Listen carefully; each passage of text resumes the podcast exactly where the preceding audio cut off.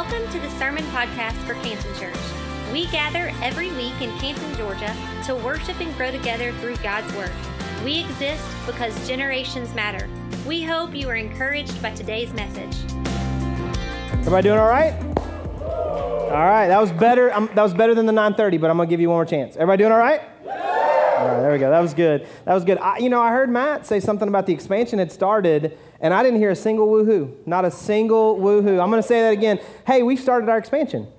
There you go. That's good. That's good. Hey, we really have, and we're excited, and you're going to see even more progress over the coming days. Um, they're going to start in earnest tomorrow behind this wall. The nail salon's officially moved, and so they're going to get started just kind of demoing that space to get it ready to expand this auditorium. So we're pumped about that. But man, it is Thanksgiving week and I'm excited about Thanksgiving week. You know, I said a couple of weeks ago as we started this Thanks series that it's like the Super Bowl of eating, which is like a national holiday for me for obvious reasons. I love to eat, I love food. But I'll tell you, the other thing that I really love about this coming week that not everybody does, and I recognize that, is that, you know, we get to spend time, a lot of us, with friends and family in just kind of an intentional way. Again, it doesn't mean that you never get to see family or you never get to see friends, and it doesn't mean that all of you this week will see friends or family that maybe you haven't seen in a while. But I know for a lot of us, Thanksgiving and Christmas uh, uh, tend to be the time when maybe we're off work for an extra day or two, or maybe school's out a little bit,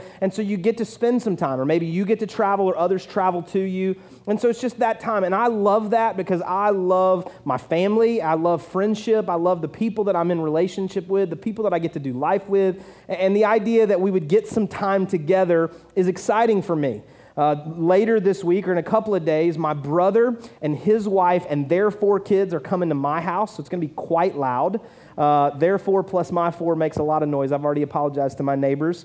Uh, and then my dad and my stepmom Shelly, they'll be here. They're coming in, and Corey is making Thanksgiving dinner, which I am pumped about. Um, last night, she was working on the grocery list, and uh, she did the grocery shopping online. I don't know if you've done this yet. And like, so this afternoon, we just kind of pull up and they put it in our car. I think I'm going to take one of the guys home with me to put it in my house as well, if I can make that work. But uh, so as she was making out the, the menu and stuff, man, I, my mouth was watering. I was so excited about Thanksgiving. But the idea that we get to spend time together, they, they all live uh, apart, they live away. And so the idea that we get to come together for a couple of days. And then all of us are going to caravan then to North Carolina. My dad's mom, my grandmother's not doing well health wise. And so we just wanted to spend some time with her and my grandfather and some extended family. So we'll travel to North Carolina, just to the Charlotte area for uh, a day or two. And so we'll be there together with them. And so that's exciting for me because I love spending time with family. But I love doing life with friends as well. I love the people that I get to hang out with, the people that I get to do life with. And I know that there are others here as well. Some of you, based on your personality type or just your comfort, like you just you just avoid people in general. And I get that. That's okay. Uh, but I love hanging out with people and doing life with people. I know one of our life groups last night had a Friendsgiving. Uh, they, that's like Thanksgiving for people that aren't related. And so they came together and they ate and they had a good time. And I saw some pictures and videos and Insta stories and stuff. And man, that was awesome. And I know that a lot of you, that's why you do life groups. That's why you do serving teams, so that you have the opportunity to connect to other people and do life together with other people. We've got a couple hundred people now that are in life groups here at Canton Church, and that's not an infomercial. It's just to say, like, we know that that's where life happens, is in the context of relationships. And I can say, really without a doubt, but I, I, don't know every single person that's ever come to Canton Church or when we were a campus of Mount Paran North, when they came then. I can't say this maybe absolutely, but I think it's absolutely that every person that's been a part of our church and really connected here long term, connected in relationship with other people. They didn't just show up on a Sunday, listen to some music, listen to some guy to talk for a little while, and then walk out and leave. Those people are few and far between that stayed here long term because they, they actually, the people that have stayed, they got into a group and did relationships with people and, and, and, ate meals together and talked together and laughed with those that were laughing and cried with those that were crying from time to time. And they got onto a serving team not just to serve and to do something, but to do it with someone else and alongside other people. And some of our most successful serving teams are actually life groups that serve together in different times. So, I mean, I just, I love relationships. And that's really where I wanted us to spend our time today as we finished this series called Thanks. Because Thanksgiving is more than just eating food, It's more than just football, it's more than just family and friends. Thanksgiving is really about a heart and a mindset of giving thanks. And so I want us to talk about relationships a little bit in that context today. So if you got a Bible, I'd love for you to flip to the book of Philippians. It's a New Testament book, it's a letter that Paul wrote in the New Testament. Philippians chapter 1 is where we're going to read here in just a minute. And so if you got a Bible, I'd love for you to get to that place. Philippians chapter 1. If you don't have a Bible or device, the scripture will be up on the screen in just a minute. This is the Apostle Paul who wrote a, a, huge chunk of the New Testament. These are letters that he has written back to, in most cases, written back to a city where he did life and ministry previously. And so, this letter of Philippians, he is writing to people in the city of Philippi, and he's writing back to them and talking to them. And he's already done life with them, he's already been in their presence, and then he left and he's somewhere else, and now he's writing back to them. And so, this is what we read beginning in verse 3 of Philippians chapter 1. I thank my God every time I remember you. In all my prayers for all of you, I always pray with joy because of your partnership in the gospel from the first day until now. Being confident of this, that he who began a good work in you will carry it on to completion until the day of Christ Jesus. It is right for me to feel this way about all of you, since I have you in my heart. And whether I'm in chains or defending or confirming the gospel, all of you share in God's grace with me. God can testify how I long for all of you with the affection of Christ Jesus. Now, when I read that, there's some really interesting choice of words there by the Apostle Paul. He starts off by saying, I thank God every time I remember you. And then he says, and I'm talking about all of you. He's a better person than I am, really, is, is all I'm saying. Because there are some people that when I think about them, I don't thank God for them. And I don't think I don't thank God for, you know, uh, some people in my life for various reasons. So the fact that he would say all of you that I'm writing to every time I think about you, I thank God for you makes me feel like a terrible person. But man, he's like, I, I, thank God for you when I think about you. Do you have those people? Maybe it's not everybody. Maybe it's just a person or three people or eight people. But like when you think about them, you're thankful for them. Like you're thankful that you are in life with them. Like they're in your corner, you're on the same team, you're doing life together. Maybe it's a, a spouse or a, a loved one. Maybe, maybe those people are too close to you to be thankful for them all the time. So maybe it's a friend that you see once a year or, or somebody that you went to college with or somebody that's, you know, they're, they're in life with you. They're in relationship with you. And so every time you think about them, you just thank God. And then I love where he's talking about it. He says, because we're in this together. He says, whether I'm in chains or I'm defending or I'm confirming the gospel, it's right for me to feel this way about you because God is continuing a work in you and in us that He's going to carry out to completion. Like there's a purpose in our relationship. There's something that we're doing together that's bigger than just me, it's bigger than just you, it's about all of us. And then he ended by saying, God can confirm, God can testify. God is the one who knows that I long for all of you with the affection of Christ Jesus. Now, the Apostle Paul had this pattern of writing in most of his New Testament letters. He didn't always say it just like he says here in Philippians chapter 1, but in most of the letters that he writes, he begins the letter and ends the letter thanking God for people, greeting people. I greet you, greet these people for me, tell so and so I said hello. I'm thankful for you. Thank for how you're supporting me. Thanks for what you're doing. And there are other places throughout some of the other letters where he does things like this. And he's like, listen, I, when I think about you, I love you. I'm thankful for how you've supported me. Even as I left you in my presence and I went somewhere else to continue the work of God, you've continued to send money or, or send people to encourage me or whatever it is that you did. Like, thank you for what you did. Paul seemed to be somebody that was thankful for the relationships that were in his life. And that's something that all of us should model, that we, we love relationships that we desire to be connected to other people. We understand all the way back in the book of Genesis, God created man, and there was something missing. And this is not a marriage sermon, so we're not just talking about the fact that a man is lost by himself without a woman to help him. No woohoos from the women. That's totally fine. It's fine. It's totally fine. I got way more, way more energy than you today. But no, no, no. Here's the idea. The Bible tells us it's not good for man to be alone. Right? This is man in general. It's not good for woman to be alone. We are meant to do life together. We're meant to be connected to other people. The famous quote that I'm sure you, you understand No man is an island. No woman is an island. We're not by ourselves. We're not separated from every other person and every other circumstance. No man is an island unto himself. And then I ran across this, this question, or really this comment from author Leonard Sweet. And he talks about life in general and how relationships weave through that. He said the real meaning of life is not a journey question or an arrival question, it's a relationship question. Who do you have with you? Who do you have with you? If you and I view life not as just the arrival of where we're headed, not just the destination that we're seeking out, or if we view life not just as the journey, but if we also understand that life is really about the relationships, who we have with us as we're doing life, it changes the way that we view life. Leonard Sweet wrote a book several years ago called 11. It's the indispensable relationships you can't be without. I read this book right after it came out several years ago, um, and I, I come back to it pretty regularly, just as a reminder for me to constantly seek out the kinds of relationships that make me healthy or the kind of person that I need to be in order to make the relationships around me healthy relationships. But the 11 indispensable relationships you can't be without. And so, for a couple of minutes today, I just want to hit, I just want to highlight what these 11 relationships are. It should take us maybe an hour and a half, it'll be fine. Um, I'm kidding, just a couple minutes. But the idea that there are 11 relationships that Sweet feels like you have to have in your life. The first of those is a motivator. You need somebody who motivates you.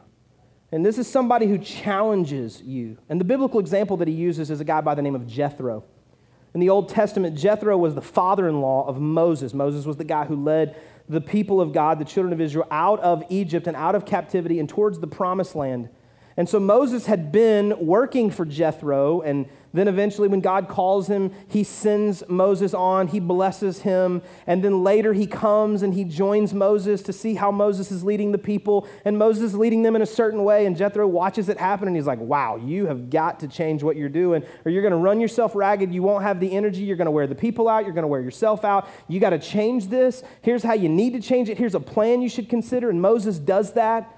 And then Jethro later blesses him and kind of blesses him forward as he leaves to say, hey, go and be all that God wants you to be. Go and chase all that God wants you to chase. He's a motivator, and that's an important person to have in your life. I love people who are motivating. A similar person that you need in your life is an encourager, someone to build you up.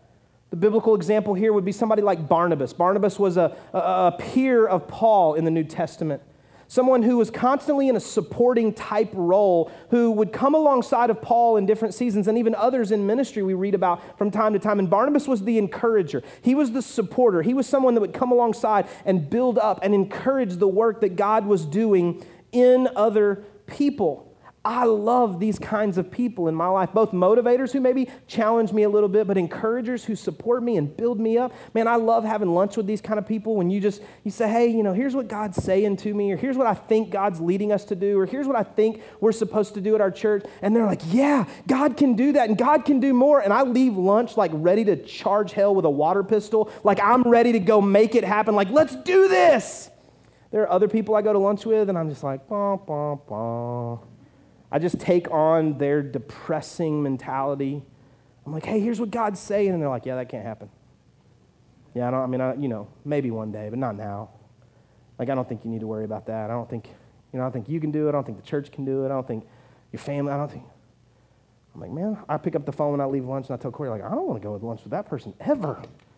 I don't want to ever have lunch again after meeting with that person. Like, I'm just, no, I want to be around encouraging, positive people that build you up, that are excited, that are motivating. You need people like that. Who is steroids to your spirit? Like when you're around them, it just kind of boosts you up, man. You're just excited about life and you have a new energy. Who's steroids to your spirit? Those kind of people you got to have. Another person you need in your life is a defender. A defender, someone who has your back Biblical example of this would be somebody uh, like Deborah. Deborah was a woman in the Old Testament. We read about her in a couple of places, but we read about a really important story in Judges chapter 4 and Judges chapter 5. Chapter 5 is really just the song that tells us again what happened in Judges chapter 4. Deborah was one of three people in the Old Testament who combined the roles of prophet, judge, and military leader. She was a strong and powerful woman that God used in mighty, mighty ways. And so Deborah was someone that was used by God to lead the people of God during a season in its history. But in the story that we read in Judges chapter 4 and Judges chapter 5, we see that the commander of the army, Barak, we see that he has to go and fight against the enemy, and he's a little bit worried about it. And Deborah says to him, Hey, here's what you need to do. You need to go and do this. And Barak says to her, I'm not going unless you go with me.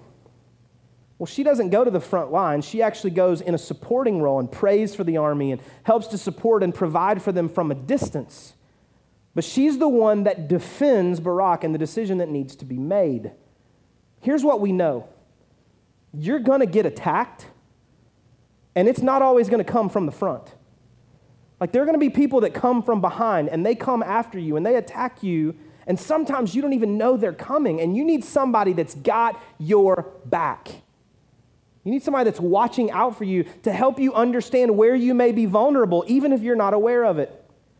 You know, a few years ago, Corey and I were going on vacation with our kids, and just spending a couple days away. And so we had packed the car. It took like four days to do that because there's kids and lots of stuff. And we packed the car and got the kids in there. And we're pulling out of the driveway. There's a lot happening. And, you know, when you start a trip like that with young kids, like everybody's trying to get settled and there's just a ton happening. And so we're pulling out of the driveway. And I was like, oh, I got to lower the garage. And so I hit the garage door. I see it coming down and I just pulled away. So I get back home a few days later, and my neighbor from across the street, I'm like getting my mail or getting the trash cans or something. My neighbor from across the street, who I had a relationship with, but we weren't like close. You know, we just saw each other and nodded, and our kids would play together some. But I didn't, you know, I knew him, but I didn't know him well. But he comes up to me, he's like, hey, listen, I need to tell you something. I said, okay. He said, you guys been gone for a couple days? I said, yeah, we were out of town for a few days. He said, Well, that's what I thought. He said, I, you know, I wasn't like watching your house, but I knew like your cars weren't there. I didn't see you guys out running. The kids weren't out in the yard playing. My wife had watched. She didn't really see Corey out anywhere. And he said, But your garage door was up for like a day. He said, So I just, I, I watched. So I just went over to your house, went into your garage, closed the garage, and then just ran over and hopped over the little radar thing. You know how you just kind of do the hop thing? So he said, I did that. I think he even acted it out in the street, which was fun. And he was like, I just wanted you to know I didn't go in your house. I hope nothing happened. I don't, I don't think anything happened, but like I just wanted you to know, like, I just I didn't want your garage door up, so I just went and closed it. He said there was something that had fallen. If you tried to close it, something was blocking the door. So maybe it just kind of was coming down and then it just went back up and you didn't realize it. You know what he was telling me? I've got your back. Like maybe we don't have a great relationship, maybe we're not best friends, but I'm not going to let something happen to your house while you're gone and you don't even know you're vulnerable. You don't even have to be best friends with somebody to have their back. Like if you're sitting at lunch with somebody and they start talking about somebody else, that somebody else doesn't even know they're being talked about. But you have the opportunity to defend them. Just cut it off. Stop the conversation. Defend that person. If, if you know what to say, defend them. Stop it. Say, oh, I think you might have bad information. Or maybe you don't know all the information. Hey, let me just kind of tell you what you may not even realize. Or if you don't know what to say, just say, hey, stop. I'm not going to be a part of this conversation. Because at best, it's gossip. At worst, it's sin. And I'm not going to be a part of this. Because I wouldn't want two other people sitting here talking about me like this. And if that person's like, whoa, and you're like, oh, I don't know if they'll be friends with me. You probably don't need friends like that. You probably don't need friends like that. Like, be a defender. Even if you say, well, I'm not best friends with somebody, I don't, I don't even know, like, no, be a defender. Get somebody's back because you would want somebody to have your back like that. You know, I'm a, I'm a sports guy. I love football. I don't love it near as much when Tennessee plays like they did last night against LSU, but pray for us. Season's almost over. We're about to make it through. So, in football, in the NFL, two of the highest paid players on any team are usually the quarterback and the left tackle. The reason being that most quarterbacks in the NFL are right handed, which means when they take the snap, they turn this way to throw the ball downfield, which means they are exposed on this side. And the left tackle is the guy over there who's blocking the defenders, trying to get them from behind. And any franchise that's going to invest the kind of money that they usually invest in a quarterback also invests good money in a good left tackle to make sure somebody's got that quarterback's back. Who's got your back? Who's protecting you when you may not even know that you're vulnerable? Another person that you need in your life is a reject. Yes, I said that right. You need a reject. You need someone that needs your help. A biblical example would be a guy like Zacchaeus. You know Zacchaeus, a wee little man, a wee little man was he. He climbed up in a sycamore tree. Some of you don't even know what I'm talking about. Man, my children's church when I was growing up was awesome. We learned songs like that, right? You need somebody that needs your help. I'm not talking about so you are kind of inflated with pride, like, look what I can do, look how I can help people. But there are people around you who need help, and they need you to step in and help them. The story of Zacchaeus, if you're not familiar, is about this guy. He's a tax collector. Nobody likes them. Nobody likes him because what he would do is he would get the tax bill from the government, and when he came to collect at your house, he would inflate what you owed and he would pocket the difference. Nobody liked him. He, he was just kind of a sleazy kind of guy. And so one day Jesus is coming by and a crowd is gathered and they're seeing all this stuff. And Zacchaeus is a wee little man. And so he climbs up in the tree to see Jesus. And Jesus walks right over to his tree and says, Zacchaeus, come down from the tree. I'm going to your house to eat lunch today. And over the course of that lunch, at some point, the conversation shifts in such a way that Zacchaeus goes and pays back all the people that he owes money to, and he changes the course of his life. And everything is changed because Jesus got involved in the mess of somebody who needed his help. You say, well, that's Jesus. I'm not Jesus. Yeah, but there are people around you who have mess in their lives and they need help, and you can help them. If you and I are not afraid to walk up to their tree and say, hey, let's do life together. Let me help you. Let me help you do the things that need to be done in your life. Another relationship that you need in your life is you need a little one. You need a little one, someone who's coming after you a great biblical story of this is a girl by the name of Rhoda in Acts chapter 12. Rhoda in Acts chapter 12 was the little servant girl who was at Mary's house when Peter was in prison. And if you know this story, what happened is they had arrested Peter and they were afraid he was going to be beheaded. The, the, the, church was afraid that Peter was going to be beheaded because some of the other saints had been beheaded. And so they're praying that God would do a miracle and that Peter would be released from prison. They're having a prayer meeting. Well, God does a miracle, and Peter actually gets to get up and walk out of prison on his own. The shackles fall off, and he walks out in the middle of the night, and he goes to Mary's house where they're having a prayer meeting, and he knocks on the door. He's like, Hey, open up, open up.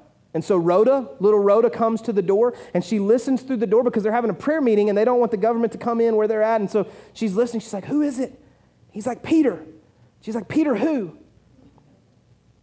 He's like, it's, it's Peter. I'm assuming you're in there praying for me. And she runs off back into the living room and she tells everybody, hey, I think Peter's at the door. And they're like, no, you're crazy. Peter's in prison. They didn't even believe that what they were praying for could actually happen.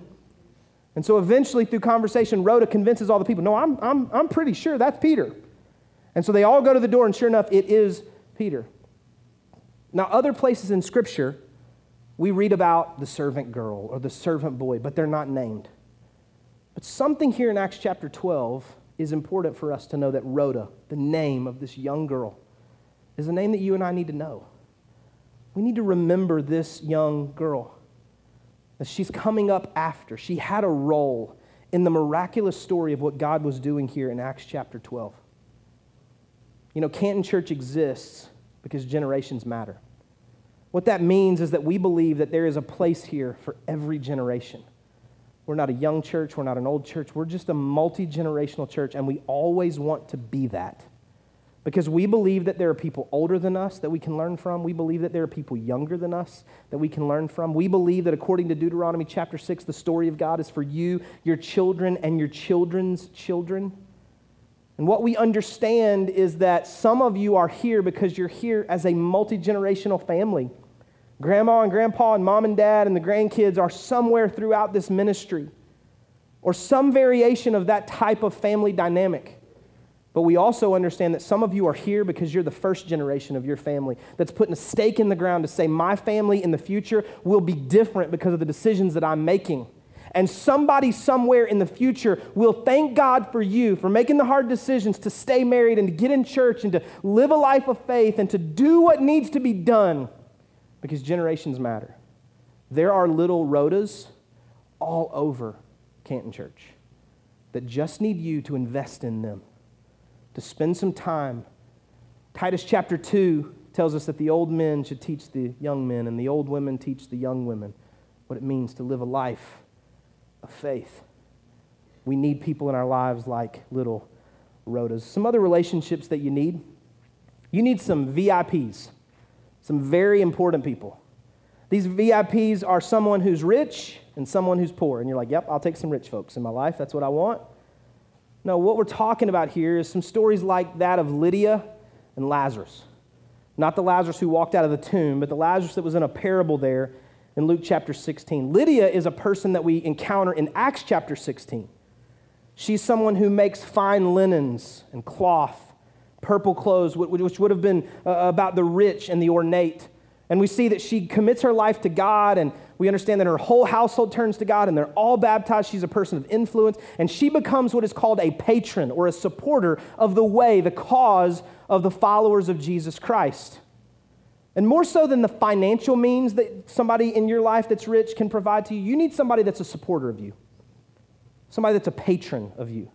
Now, maybe it is financial, or maybe it's not but someone who has the means to come alongside you and support you as you chase all that God wants you to be. In, in this financial type of illustration, my dad plays that role in the life of my kids. Not, not in a ton of financial means. It's not like he's handing out $100 bills all the time. He doesn't have those means, nor would I allow him. That would go to dad. And, you know, it's, it's fine. It's, we give him a portion, but you understand what I'm saying. No, no, no. What he did when we dedicated each of our children back to the Lord after they were born, dad opened up a savings account and he put $100 in it for each grandchild. And then every month he just puts a few dollars in that account. I'm talking like a couple of Starbucks, maybe. Just a few dollars in each account, and the interest is bearing on that account. So that, and this is what he said to me and to Corey when he first started this process with Cooper, and then each grandchild, all of his grandchildren, and then what he has told the grandchildren as they get older. He says, There will come a day when you will have a moment where God captures your heart. And you may say something like this to me Papa, my church is having a missions trip and I want to go. Or, Papa, I'm not even really sure what this means, but I feel like God's calling me to do this or to do that, and I want to go and experience this that prepares me for what I believe God is calling me to. And he said, In that moment, I want to be able to say to you, I've been preparing for this moment. And it's not a lot, but it might be enough to get you started. And he said, I'll take the money out and give it to you. Now, you may not have anybody in your life like that, but you need somebody that when you say, hey, I, I feel the call of God toward this, that they're finding any way they can to support you. They're a patron toward your efforts. You also need the poor. The story of Lazarus, again, not the guy that walked out of the tomb, but the story that was a, told, a parable told by Jesus in Luke 16. He was a beggar, and he was at the gate of a rich man. And later in the parable, we see that they are separated in eternity. And the rich man who's now in Hades is calling for the poor beggar to come and just dip his hand in water and just bring him just a morsel because he's so hot and we understand that he can't do that. But the question is, how are you interacting with the poor around you? Not so that you, again, you can be puffed up or proud, not so that you can check it off your to do list. Hey, I gave money to this need. But so you can recognize that God may have positioned you to be a part of the solution of their plight. Because God loves them just like He loves you. Another relationship that you need in your life is not a person, but a place. Not a person, but a place, somewhere to call home a Jerusalem, a home base. You and I, for better or worse, are shaped by where we are. We're shaped by where we are. And so we need a place that can, we can call home that launches us towards all that God is calling us to be. Another relationship that we need is a true friend. We need a true friend, someone who will walk with you. An example in scriptures, a guy by the name of Jonathan, who in the story of David was his truest friend because Jonathan was the son of the king.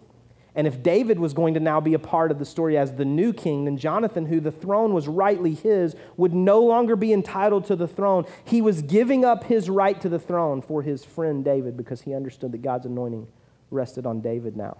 This is not your best friend, it's your truest friend, the person who knows you the best the one who sees behind the mask that you wear, the one that you've made, your, you've made yourself emotionally vulnerable to.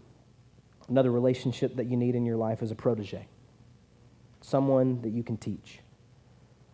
Story in the Bible is a guy by the name of Timothy who the Apostle Paul pours into. Timothy was able later to rise up in leadership in the early church because Paul took him along on the journey. He showed him how he was leading and he taught him, but he gave him opportunities to lead even before he was ready. And Paul encouraged him. One time he wrote, Hey, don't let anybody look down on you because you're young. No, no, no. You've got good stuff in you. Hold on to the truth of what you know to be right. We need a protege. We need someone that we can pour into. Have you and I considered that all the things that we want to accomplish in our lives, that maybe our Sistine Chapel is not a project or a place, but it's a person? Someone that follows after us, not as a clone of us, but as an heir who takes the things that we've poured into them and they do even greater things than we have done. Another relationship that we need is a Yoda. We need a Yoda. I would love a Yoda, like that actually sounded like a Yoda. We need a Yoda in our life, someone to offer us wisdom, maybe somebody like Peter or Paul. That when we need wisdom in the circumstances that we're facing, that they can speak wisdom into those situations because they've walked those roads. They've experienced that. It doesn't necessarily mean somebody older, but it might be. But somebody that has the experience that they can speak into the things that we're going through. And then lastly, we need an editor. We need an editor, someone to call us out. There's a story in Scripture of a guy named Nathan. He was the prophet Nathan. When David had sinned with Bathsheba and done something that he shouldn't have done in the sight of God, the prophet Nathan comes to David and he looks at him and he says, Hey, let me tell you a story. So there's a rich man who has everything that he can imagine, and there's a poor man who has one little lamb. And he said, The friends of the rich man are coming to visit him. And so he goes and he takes the lamb of the poor man to be the sacrifice and to be the food for all of his friends instead of using his own. And David is angry and he was like, Man, how dare this guy? I can't imagine. I can't believe this. You tell me who it is and I'll take care of it. I'll, I'll punish this guy. And Nathan looks right at him, points his finger in his face, and he says, You're the man. He was editing David's heart. You're saying the same anger that you feel towards what I just described is what you actually produced in the heart of God with your actions. He says, You have everything that you need and everything that you want. And if that wasn't enough, God would have given you more. And you took something from someone else. Do you have anybody in your life who has permission to edit you, to keep you in check? You know, I've had the opportunity to write some books, and the hardest part of that process is releasing it to the editor. Because you take everything that you've written, everything that comes out of your heart, everything that you think is pretty good, and you give it to them, and they give it back to you with a bunch of red ink, or now digital redness. and they've crossed through and replaced and hey develop this thought and you don't need this. This isn't very good. I think you need to change this. And you're like oh man i thought i'd actually done a good job. But they're what they're trying to do. What's their purpose? They're not trying to be mean what are they trying to do they're trying to make it better they're trying to say no what you were able to justify in your head doesn't make sense to the reader that doesn't have the same context like let me sharpen this for you let me help you i'm in it for your success. I want you to be better. You need somebody in your life who's an editor. And listen, here's what I promise they're going to get under your skin. You're not going to like that they get in your business. They're going to ask questions, hard questions, but they're also going to tell you the truth. They're going to tell you the truth. You know, the, the name Nathan means gift. And if you have an editor in your life, you have a gift.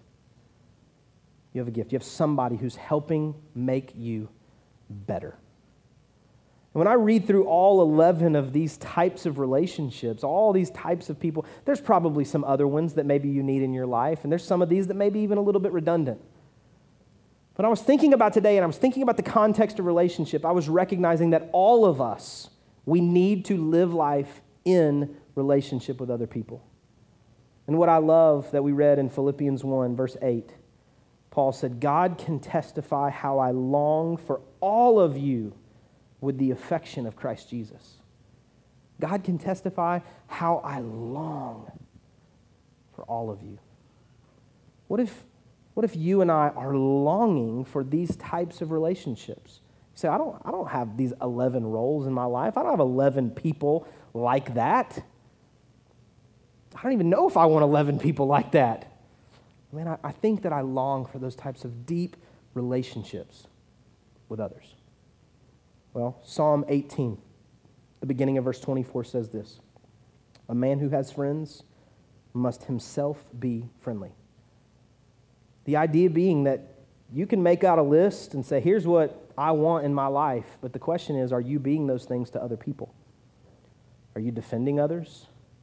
Are you encouraging others? Are you motivating others? Are you in relationship with other people where you're helping to edit their lives to make them better? Or are you just judging them? Are there little ones that come after you? Are there proteges who are taking the best that you're pouring into them to accomplish even greater things? Are you helping to solve the plight of the poor? Are you helping to support other people in your life with the dreams that God has placed in their heart? You want friends like this? Then be this kind of friend to others. Because the question is not just what relationships do I need? The question comes back what relationships do I have? How has God blessed me with other people in my life? And maybe I've not really recognized all that they mean to me and all that they help me to do. When you came in today, you were handed an envelope. I want you to go ahead and take that out now.